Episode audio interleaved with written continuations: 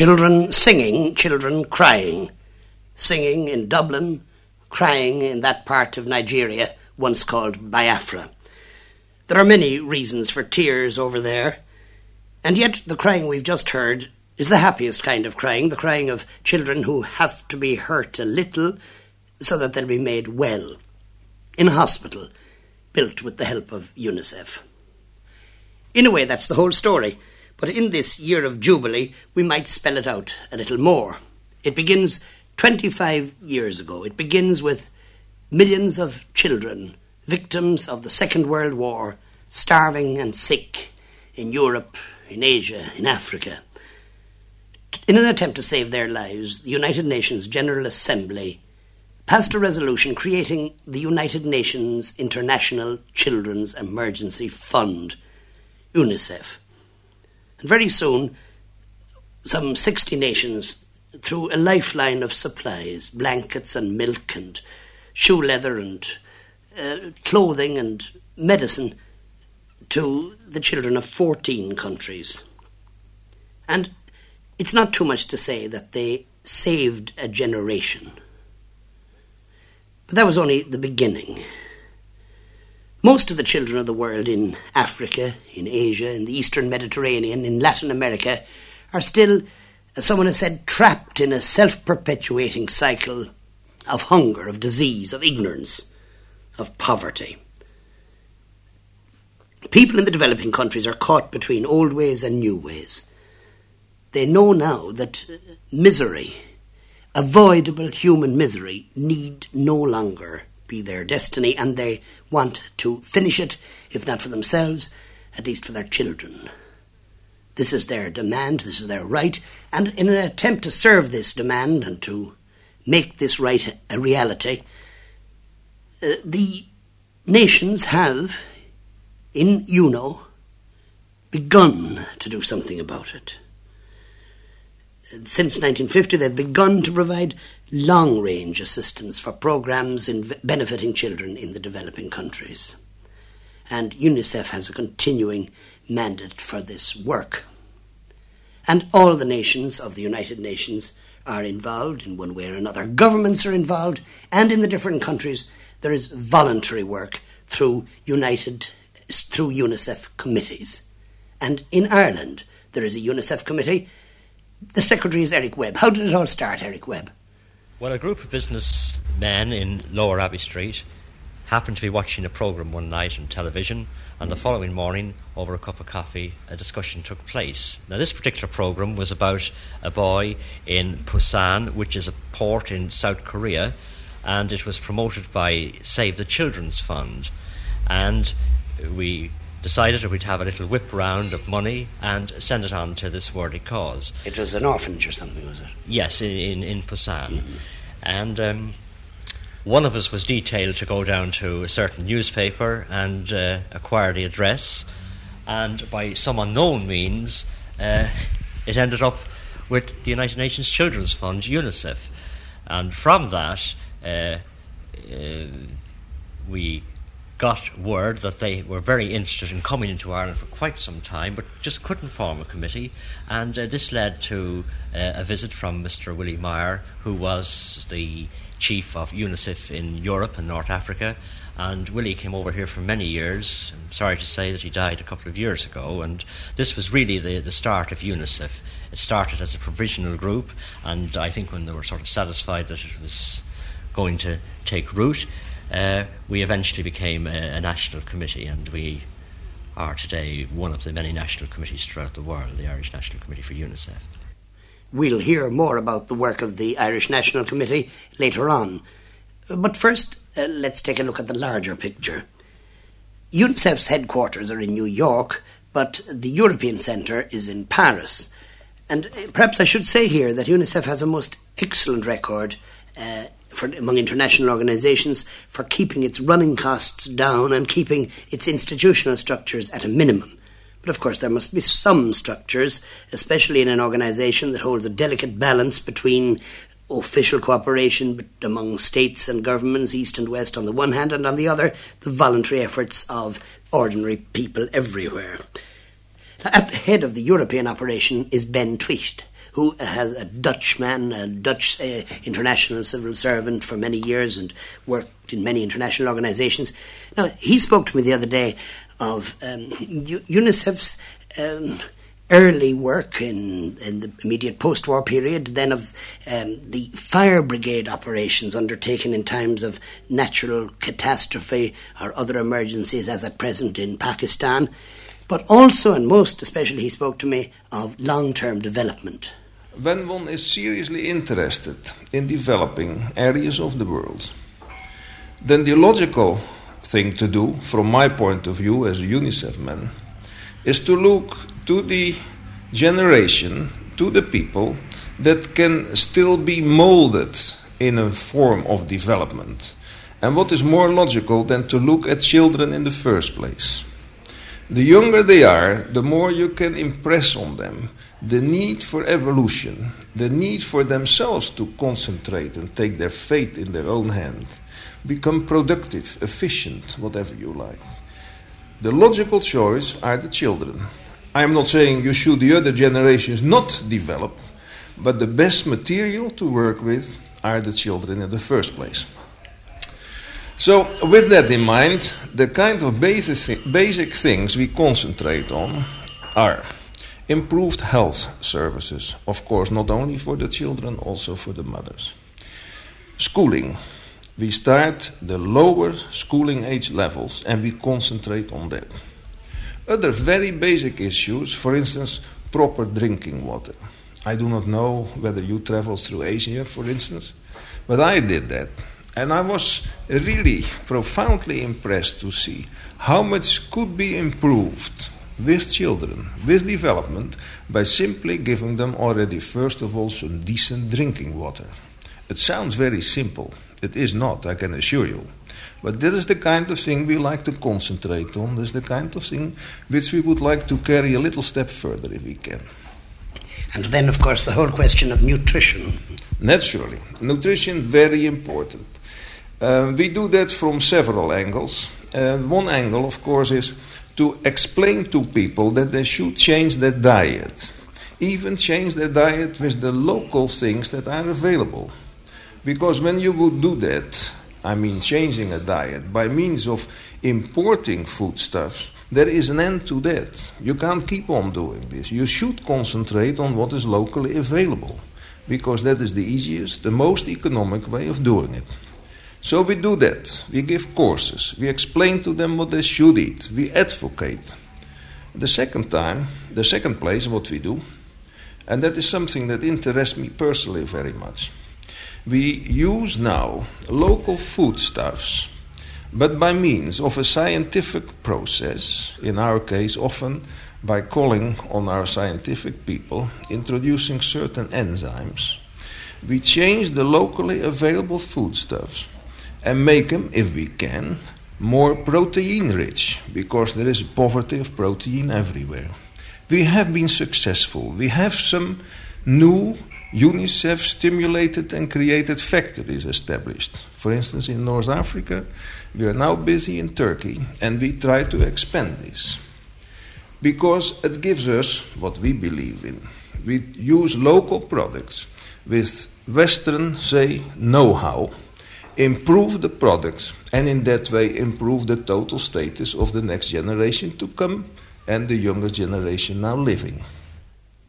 Nutrition is, of course, just one very important part of UNICEF's European programme in North Africa and Turkey. In charge of this programme, or these programmes, should I say, is Jean Guibert. We have in those countries the classic programs uh, to which UNICEF is uh, paying attention.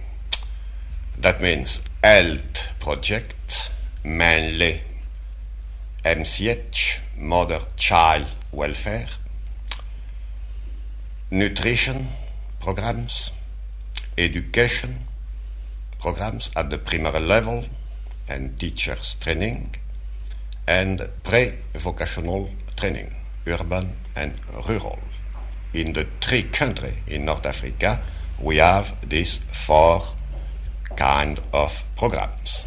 UNICEF has been for some time involved in the school meals scheme in Algeria, a very large undertaking financed mainly by government funds. But uh, some four years ago, they began to interest the government in a scheme of nutrition for children of preschool age, which they felt was the only way to give uh, the whole thing a sound basis. We are now able to provide, thanks to a pilot plant in Algeria equipped by UNICEF, to provide the Algerian government with an excellent low cost weaning food, which is prepared with local raw material. And of course, this is of the utmost importance. Exactly. Exactly. They are not uh, expecting from any kind of country, outside country, the raw material used for this weaning food. That means that the cost is really a low cost, the protein value is excellent. I am happy to mention that taking into account the first excellent results of this pilot project, the Algerian government decided last year to extend the production at its cost. That means that the UNICEF plant will be uh, followed by four big plants producing the same weaning food during this present plan of development. Well, this seems to me to be a, an exact model of what UNICEF should be at setting up a pilot, exactly. encouraging, exactly. offering the, exactly. uh, the, the leadership or the guidance to countries to eventually take it over themselves. Exactly. This is our main, this is our goal. Sometimes this happen, and this happen in this nutrition problem, which is one of the most important in the developing country. Similar projects are underway in other countries. Sigurd Norberg told me that a high protein weaning food uh, based 90% on local raw materials will be available next year in Iran. Iran and Iraq are Mr. Norberg's parish. Uh, he's a Norwegian himself, but of course uh, his area is not in the European sphere of influence. His regional headquarters are in the Lebanon. I asked him, uh, did Iran present any special problems of its own? Oh, there certainly are. Uh, as you know, Iran is a fairly advanced country already among the in the developing world, but it still has its problems of its own, uh, such as a very quick um, development and growth of economic growth based on uh, the revenue from the oil. Uh, which is accompanied by a certain degree of industrialization in the modern sector. But this has led to a certain number of uh, imbalances between uh, uh population groups and between certain areas. And we are currently uh, cooperating with the Plan Organization, which is the planning agency of Iran in preparing their next five year plan, will, which will come into force in the spring of 1973. And this new plan will be particularly oriented towards what we refer to as zonal development. That is, the country will be divided uh, in uh, 10 or 11 uh, major regions, uh, and each one will have, each of these regions will have its own development plan. And what we're doing is to contribute to making the studies towards these zonal development plans uh, more well balanced as between economic and social development. And this, of course, is uh, not very directly linked to uh, problems of children, but they include them, and the development and the welfare of children cannot be conceived without uh, reasonable social development of balanced development between the various parts of the country.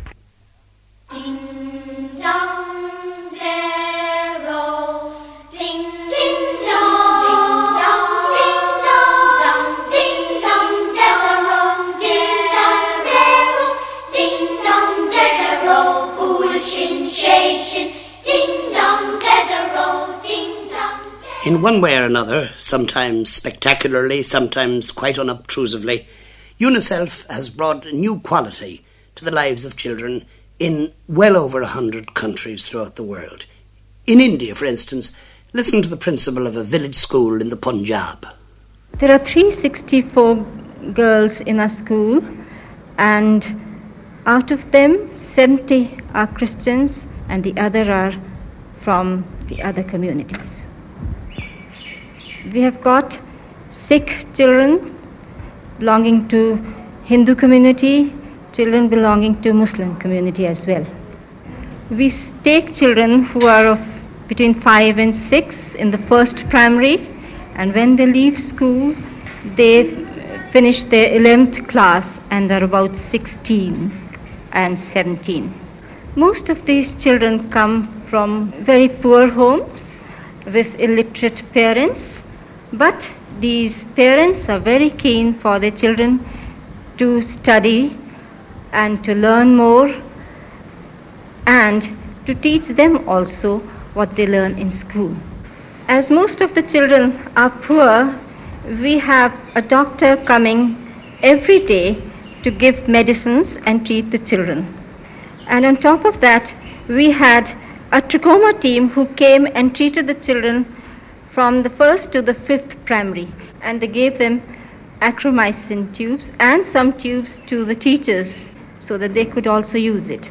The medicine had come from the UNICEF and as well as the BCG injection. An injection to make the children immune against the tuberculosis disease. Another aspect of education in another part of the world, an experiment which might well be emulated nearer home. Here's Miss Rajaratnam, the chief organizer of special education for the Malayan government. We're trying to integrate blind children with uh, sighted children and uh, well, the name we give it is just the integrated scheme of education for the blind. We've tried this uh, project. I mean, it has been going for the last three years. We uh, managed to get a few blind children from special schools. We started off with a demonstration program of both primary and secondary children in one school in Kuala Lumpur. There were, of course, problems, psychological as well as material. One of the major problems would be equipment. Special equipment costs uh, quite a lot. Books, braille books for the children. Now, this is a very, very big problem because in order to be able to produce the number of books that the children need in the different programs, and uh, UNICEF has supplied us with some uh, braille on paper, so and uh, they have also helped us out with uh, providing a machine and microbuses, two microbuses for the transport of the children. But what's the aim of the experiment? Why try to educate sightless and sighted children together? Well, you see, um, there is this uh, growing feeling in the world today that handicapped children should not be segregated. They shouldn't be treated as uh, beings apart, unable to enjoy perhaps the joys that sighted children, where the blind are concerned, enjoy. And this is just an attempt to see if uh, blind children will adjust and adapt themselves to surroundings where there are sighted children, and of course, from the point of view of the sighted children, uh, to see if we can get them to accept uh, blind children. Come now to a shady garden in the Kabul Valley in Afghanistan. It's in the centre of the Shabaki Rural Project, one of many such projects set up by the Afghanistan Department for Rural Development. They've had a great push on in this direction over the last 10 years. Now, here in the Shabaki project, there are some 800, 8 or 900 people living, about, about 100 families, all with children at school.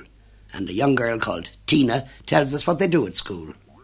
There are different subjects history, geography, Persian, Pashto, and science, general science, I should say, uh, arithmetic, geometry, theology, the Holy Quran, and there's a little difference between the school she's going to and the school I go to in the city.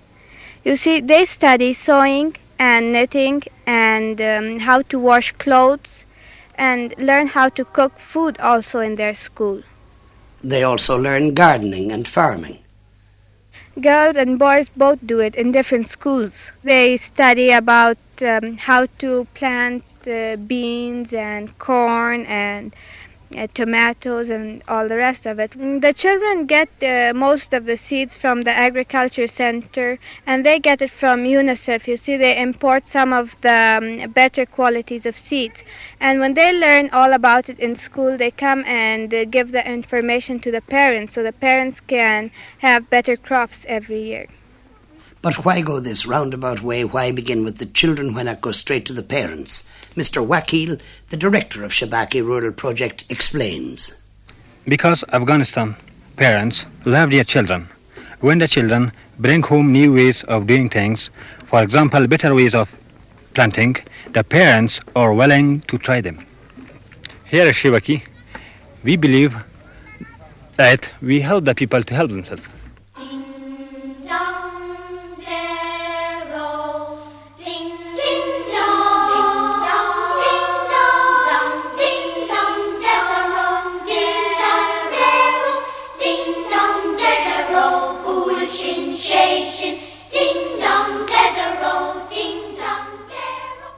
One of the most striking examples of the need for UNICEF, of the challenge to UNICEF, and indeed of UNICEF's worth and work, is to be found in the Nigerian situation, especially in the east central state, where the Biafran agony has left so many and so deep wounds. But here, the work of caring and healing is going on in an atmosphere of reconciliation which would have seemed impossible only a short time ago. Listen to the State Commissioner for Education, Dr. Adiele. I'd like to say here that uh, practically all communities have accepted the challenge to be involved in the work of reconstruction and rehabilitation. And we are encouraged to find practically all, uh, all of our people, especially in the villages, uh, going all out to help themselves.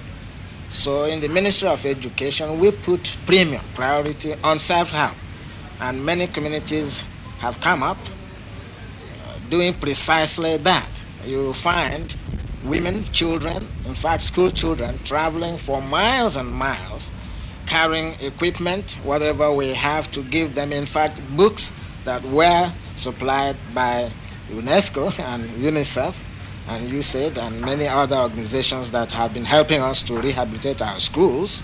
These books, uh, we have no transport, transportation, communication problems.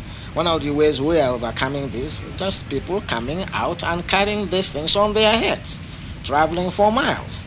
Whether they be furniture or equipment, you find people going all out carrying these things in place of cars and lorries. This is most challenging. In the hospital at Okporo, where once so many children died, and where now so many sick children are being made well, you heard some of them at the beginning of the programme. Well, here, Dr. Ifekwunigwe bears witness once again uh, to UNICEF's contribution in the matter of nutrition, in the shape of pre-mixed food for emergency cases. This has been a real godsend. As I said, I had the honor to be involved in the clinical testing of the prototype of you know, the present one, which was the K-Mix one. You know, this was in another hospital about 10 miles away from here, Santana Hospital, Awamam.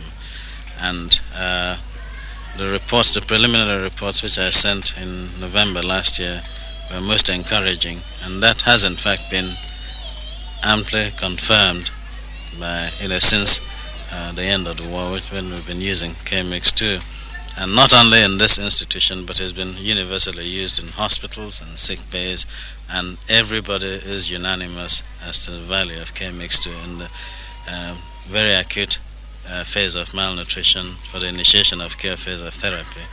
Uh, I think that it's been universally acclaimed as the thing to, to use. And then uh, PKFM, which is the, the other uh, special food, was in fact introduced at a later period and uh, this was about March, April, and this has in fact proved uh, very, very useful. Um, when the acute stage is over, I said it's very good um, preparation, pre-cooked, easy to prepare, and with the vanilla flavoring, very well accepted by the children. Children everywhere are important for their own sake, and they are important for the future of every country. Here's what Mr. Commissioner Ikoku has to say. He's the Commissioner for Rehabilitation in East Central State of Nigeria as well as for economic development. Uh, we attach very great importance to the care of children. Of course, we would like to care for everybody. But our thinking at the moment is that if, where we cannot care for everybody, uh, we must give priority to the children. The older people are already on their way out, so there's very little we can do for them. So at the moment, we have a joint operation from uh, the Rehabilitation Commission, the Ministry of Health and Social Welfare, and um, external agencies like um, the International Union for uh, for Child Welfare and so on. UNICEF is helping us. Uh, even the World Food Program is being integrated into this exercise. CARE, the, Ameri- the, the American outfit, we we've all in this, and then of course you have Oxfam and Save the Children Fund. That is true. They're all here with us, and in fact, my ministry, my permanent secretary, is responsible for coordinating the activities of all these agencies. You know, as regards uh, rehabilitation of uh, children. Uh, you may like to know that. Um, plans are now complete for bringing back uh, the 5,000 odd children who went out of the country or were taken out of the country during the war. And uh, the basis of our rehabilitation of children is uh, twofold. Uh, first, to give them food and medical care, and as soon as we find that they are fit, to send them back to their parents, uh, to their relations we do not believe in having uh, permanent orphanages. And we think that the extended family system here can absorb all, all the displaced children. A challenge and a fair hope of success in this year of Jubilee.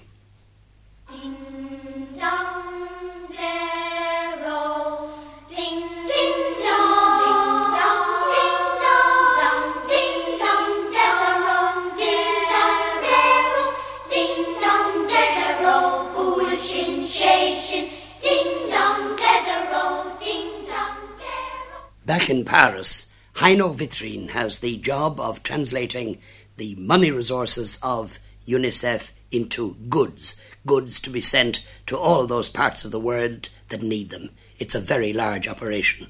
Yes, yes, sir. It is a large operation because um, you have to keep in mind that we are talking about 10,000 different items, ranging from from trucks to well drilling equipment, from pharmaceuticals to garden tools.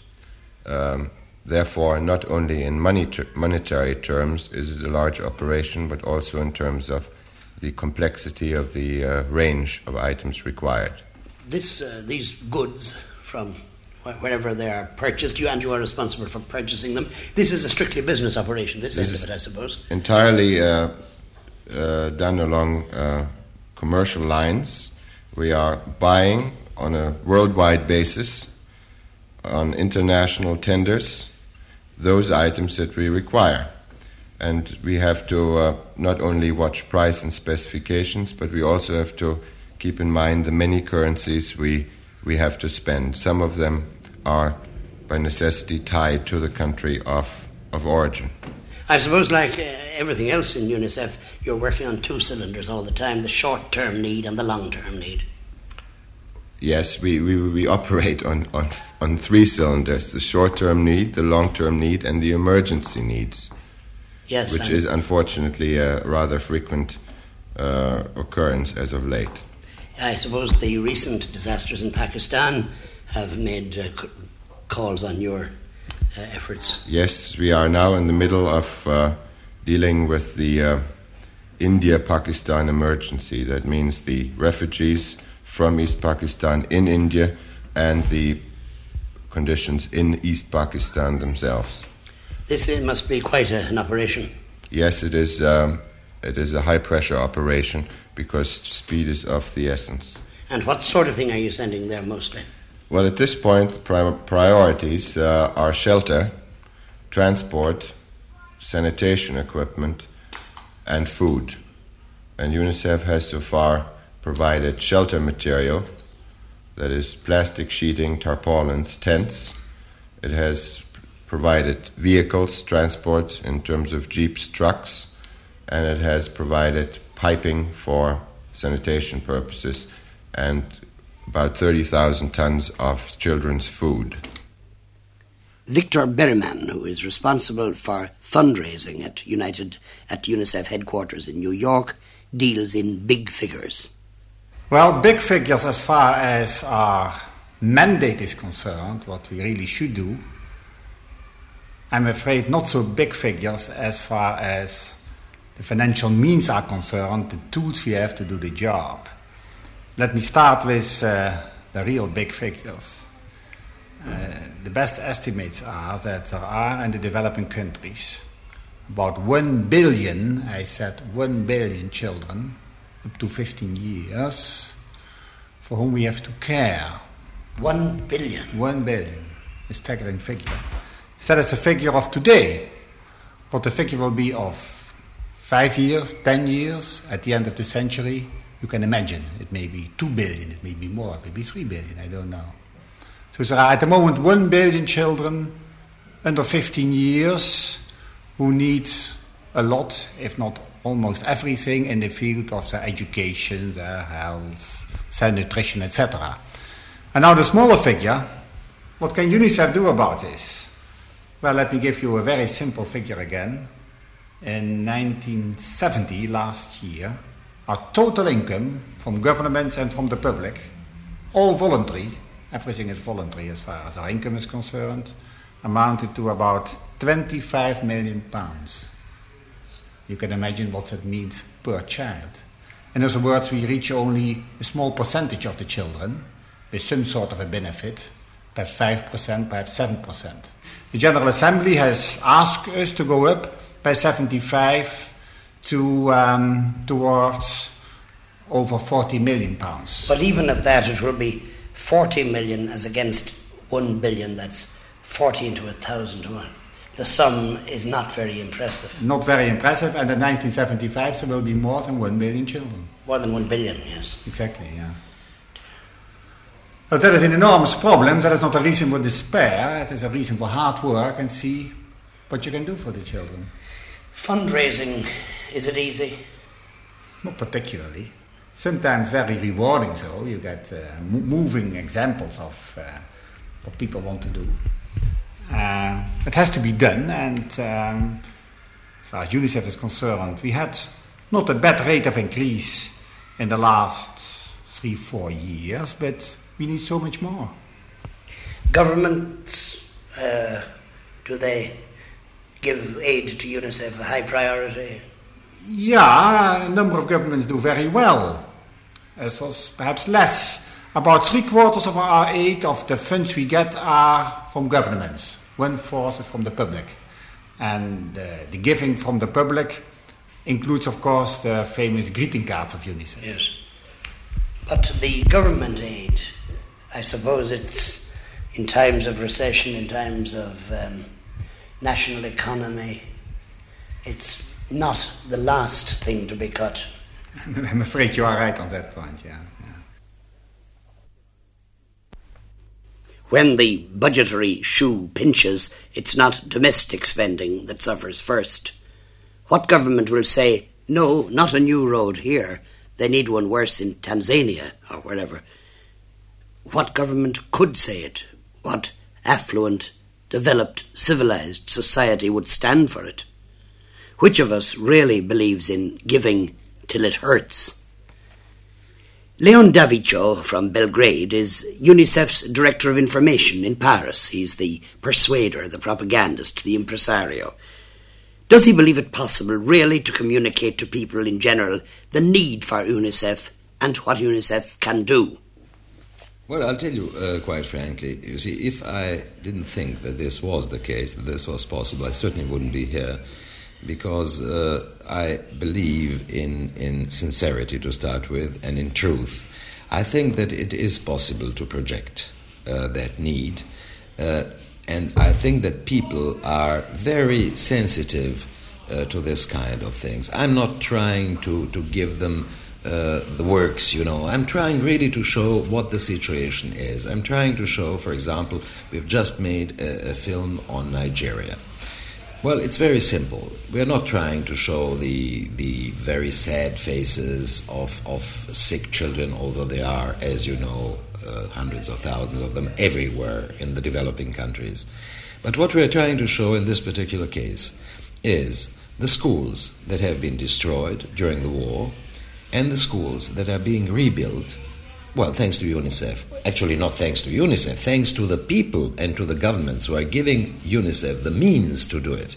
That's all we are doing, and we are showing the children, which right now are going to schools that have no roofs, who carry their own little benches in order to sit on something, but at the same time, we are showing workers at work covering these school uh, houses, uh, bringing in equipment which is sent through our warehouse in Copenhagen, which is being bought by UNICEF and sent to the spot. Uh, I think that what is actually needed is not so much really a UNICEF propaganda. What is needed is that people, of course, everybody cannot go to Africa, Asia, or Latin America, but that people should be able to see on their TV screens, on their cinema screens, on the radio, to hear on the radio uh, witnesses, to, to read in the newspapers real reports on what is going on.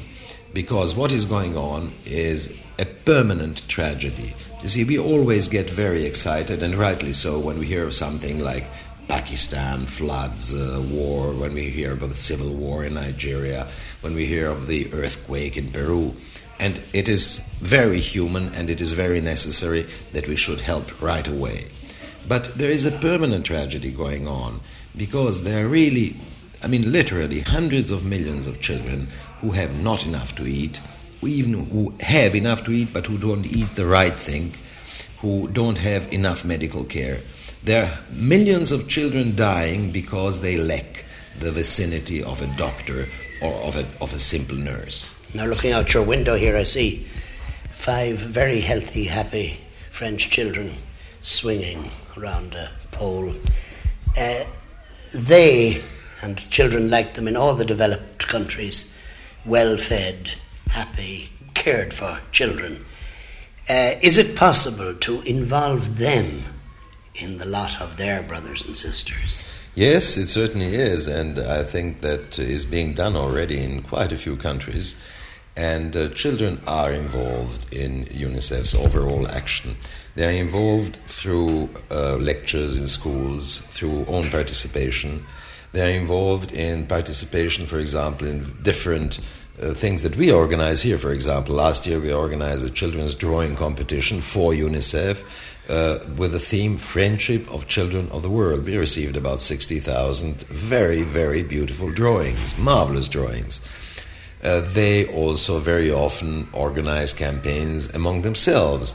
They bring us checks, they bring us little uh, uh, uh purses with, with pennies, uh, with francs that they've collected, with marks from all over.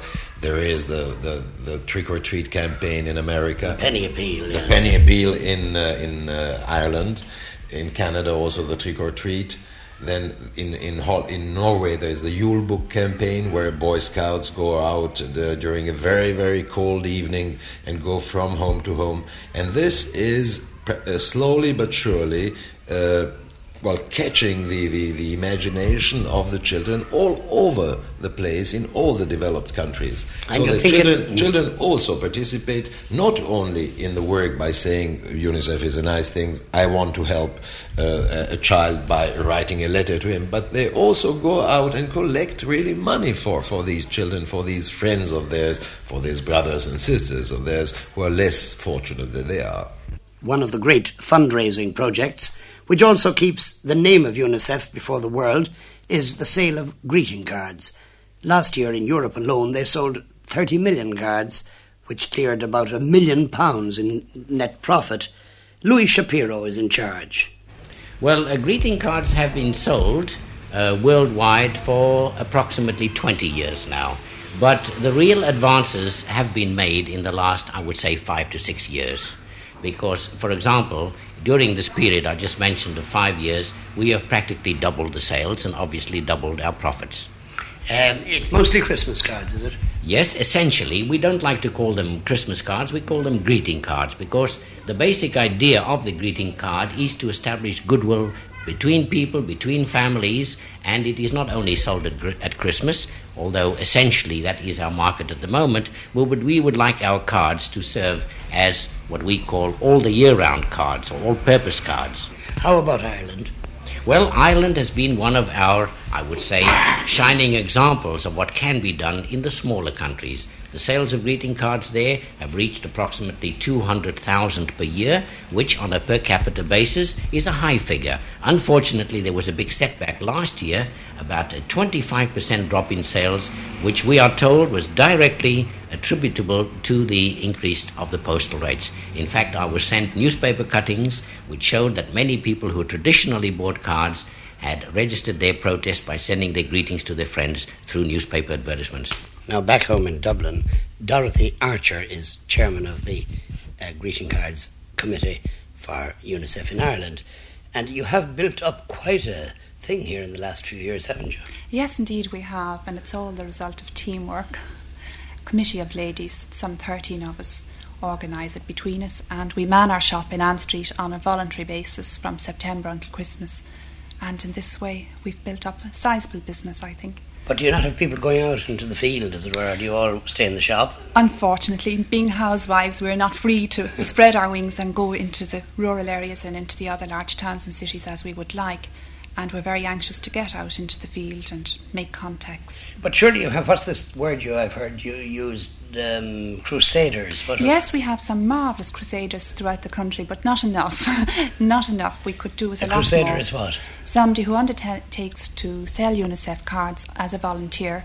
They take the cards on a sale or return basis, make themselves responsible for the sale of the cards and the return of the money uh, or the cards if they don't sell. But of course, we much prefer to see the money coming in. We could do with a lot more people like this. But you do sell through ordinary retail channels, don't you? We do, where the shops will take them from us. We like to indeed. Unfortunately, again, we can't compete with the commercial people. We can't offer the large discounts they can.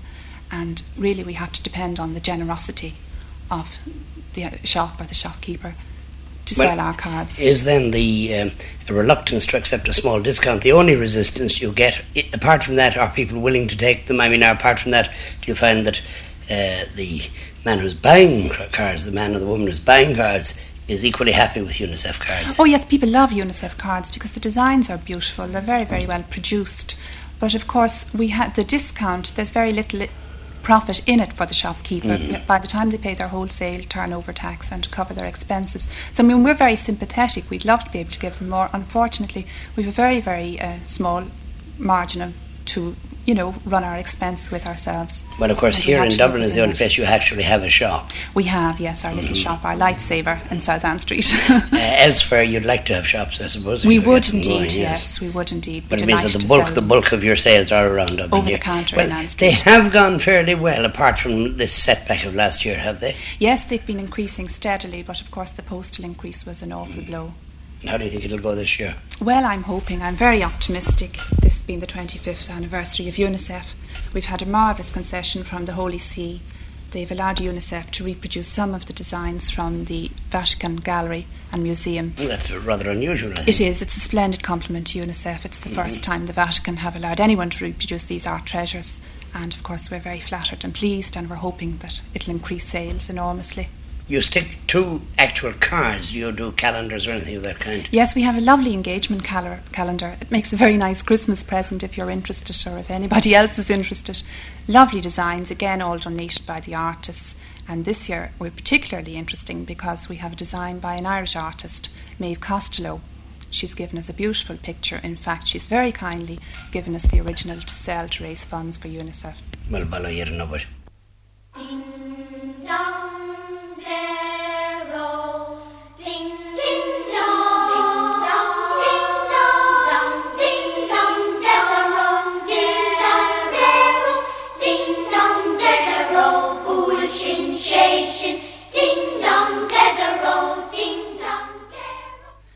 But even in the year of Jubilee, there is one statistic that chills the heart. Somewhere, every three seconds, a child dies. Joe Donoghue, the chairman of the Irish Committee of UNICEF, reminded me of it the other day when I spoke to himself, to Vice Chairman Martin Maron, and Treasurer Eric Cregan. And Eric Cregan agreed that it was probably when we res- failed to respond as we should to the need of children in other countries that it's probably a failure of imagination. I think this is the great problem that it is very difficult just to imagine the the average income in a country like India, for instance, where it might be as low as ten pounds per annum, and uh, and a man has to bring up a family on this. Uh, how can he feed them properly, and how can he look after them? This is reflected in the average expectation of life, which is possibly 21 years or 15 years uh, for still, the whole. still, even yes, still, still even very still, low. Yes, and even still, yeah. Yet I think the people in Ireland are, are probably one of the few countries in the civilized world who should be able to appreciate suffering. After all, the terrible famine that was here 100 years ago, uh, that is within the time of perhaps people's grandfathers. Yes, It's, yes. it's, it's quite. Le Cuivne Navarre, as we say. Yes. Yes, it is. It is, and we should. But uh, yes, But would it not be fair to say that I think the people in Ireland do, as compared with the rest of the world, already perhaps appreciate this problem more than a lot of others, because we are very, very high per capita of the voluntary giving in this country, and this can only arise th- through an awareness of the problem. You mean voluntary giving in, in all sorts of organisations, or just in UNICEF? In No, UNICEF, in how does it UNICEF taken on a global on a global Mhm. basis. You feel that we compare fairly well, do we? Oh, we're always Could you give me an idea of? I mean, I've heard some figures from uh, from Paris, and we've heard that uh, in fact we're not doing too badly. But how does it break it down though in Irish terms? There are one or two counties which are notably more affluent than the others. And are they the best at giving? And uh, they give the biggest amount, yes. And I, I think it also possibly that fundraising is possi- uh, probably more directed at those counties than in some of the poorer counties. But uh, we do get a response from all over the country, and our aim is to is to increase the giving from the the uh, smaller, uh, less affluent counties. But it's more cities and towns than the countryside, is it? No, I, I think a point that we should remember is that when the penny appeal was started, when children were involved in helping, helping children, that that started in Finglas, that fund started in Finglas, and the generosity of the people uh, in the poorer areas all over the country, both in the in city and rural areas, when one would imagine that they didn't want to give, or one would imagine rather that uh, they didn't have a lot to, to give, the contributions from these areas have been absolutely magnificent, tremendous. The penny appeal has been one of the things that has been quite outstanding from this country, I think. The, the penny appeal has been an, a success in Ireland, and of course, we hope to continue on expanding that. But one thing that um, I would like to mention is that while the bigger sums come from the people that have the bigger checkbooks, uh, it's very encouraging, and it has been for me, to be present at times when I saw a group of kids saying, Well, we'll give this to UNICEF and we'll walk home. And I know that this happens, and I'm full of admiration for those children. Well, we'll give something to UNICEF, we'll give this to UNICEF, and we'll walk home, and this is admirable. Uh, on the official level, of course, on the state level, as we were saying earlier in the program, this doesn't happen. Uh, very few countries will say, you know, we'll give this to UNICEF and we'll do without our battleship or our road or our whatever it is, isn't that so? I think this is very, very true, yes. But the Irish government have uh, increased their, their contributions to UNICEF tremendously. And indeed, for the past two years, uh, that was Mhm. three years ago, the government's contribution was about the lowest in Europe. But now it's getting up amongst the higher uh, contributions. And I hope they continue this way. Uh, mind you, money spent from Ireland uh, money given from Ireland to UNICEF is, in a certain sense, ploughed back into this country, isn't it? Oh, very definitely. We have a, a very firm undertaking from uh, European co- committee that every penny raised in this country on a voluntary basis. Oh, yes, not the state contribution. No, not the state contribution, which has to be available for general administration purposes, but every penny raised voluntarily here is spent here. And indeed, it's fair to say that of the last three or four years, since our giving has increased quite uh, substantially, that this is recognized by the UNICEF Secretariat, who buy up two or three times as much from Ireland every year As we actually as contribute. we actually contribute, Ah, so that we're almost an export industry. Mm. And in other words, things like I, I know there are some products, pharmaceutical products, I Yes, understand, and powdered milk and uh, aluminium goods, I think, so, kitchen Yes. goods or something. Yes, Even down to, to, to brushes for Mm-hmm. brushing out the floors and some of these these countries. So in, in a way, in a way, we would say that giving to UNICEF is enlightened self-interest. Correct, but uh, Well, I would prefer to say self-help. um, this also applies as far as the UNICEF greeting cards is concerned. The cards that are sold here and the money that's obtained for them, this money is ploughed back into Irish goods to be sent out of the country, so that we're often accused of not having the greeting cards printed here. I'm quite sure that uh, in a few years' time we'll have our turn, but. Uh, uh, I think that uh, we should mention at this stage that for 1972, the greeting cards that will be supplied all over the world by UNICEF are reproductions from the Book of Kells. Returning to finances for a moment, is the Irish Committee aiming at a target? Our target eventually is 100,000 per annum, of Mm. which we are at present raising about 44,000. We have raised in the 10, 11 years we've been in operation practically 300,000 pounds, which is a pretty fair average considering the first year we thought we were very lucky to raise 250 pounds. And uh, uh, but uh, obviously, the, we are still a long way from achieving any target of hundred thousand pounds, and we are hoping very much that that the press uh, and uh, television publicity, radio publicity that we get will help us to achieve this aim by making people more aware of the problem. Uh, you, Indeed, I, I, I might add uh, that the Irish Committee has, uh, if you like, been the effective cause of a number of European countries uh, following your example. And they have now adopted uh, quite a number of the projects, and this idea of the penny appeal coming up to Halloween, uh, the idea of actually the European committees going after money themselves, fundraising as distinct from selling the greeting cards. They sold the greeting cards up till uh, perhaps two years ago. But I think an important thing to remember is that every pound or every penny or every shilling that's given by an Irish man or woman or child, by the time it reaches the receiving country, taking into account the matching contributions from the United States government, taking into account the matching contributions from the receiving country, it's magnified many times. And that's why we were able to claim that sixpence will save a life. Hmm. Uh, this is very true, and it's a marvellous thing, and it is also, of course, splendid that in no sense uh, is UNICEF in the handout business. Um, absolutely, this is absolutely correct. We, UNICEF is not in the handout business. Their policy is not to give somebody a loaf of bread today and let them die of hunger tomorrow. Their aim is to remove the causes of this hunger, disease, and uh, ignorance in the world. And I'm quite convinced that we'll succeed in reaching our target of £100,000 within the next two years because I think we have the greatest cause in the world children dying needlessly from hunger and disease. Do you think that young people in Ireland are cottoning on to this? They're, they're very much involved now, particularly perhaps through Penny Appeal. But uh, we are heartened all the time by various children getting little sales of work together and sending us in the contributions from this.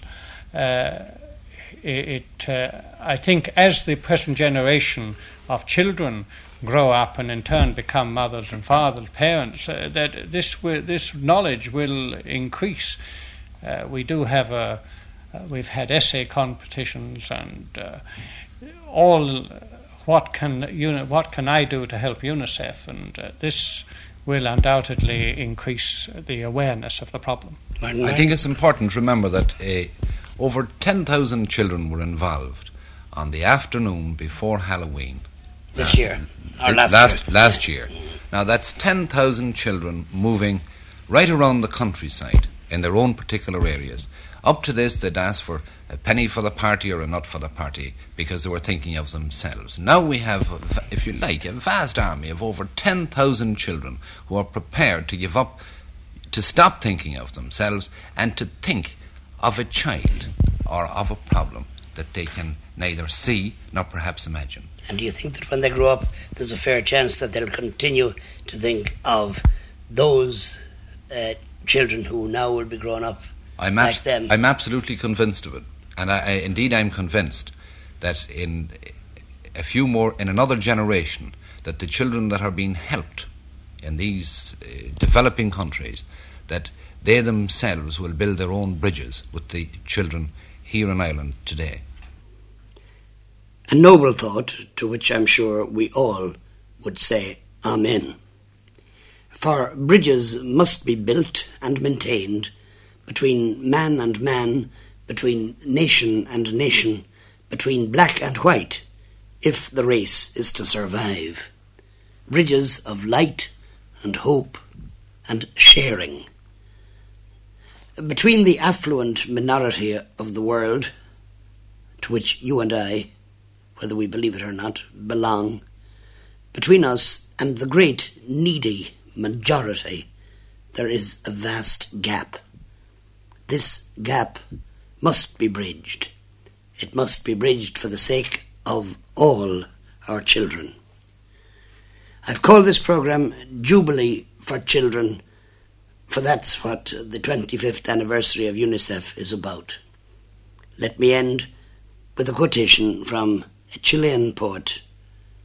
We are guilty of many errors and many faults, but our worst crime is abandoning the children, neglecting the fountain of life. Many of the things we need can wait, the child cannot.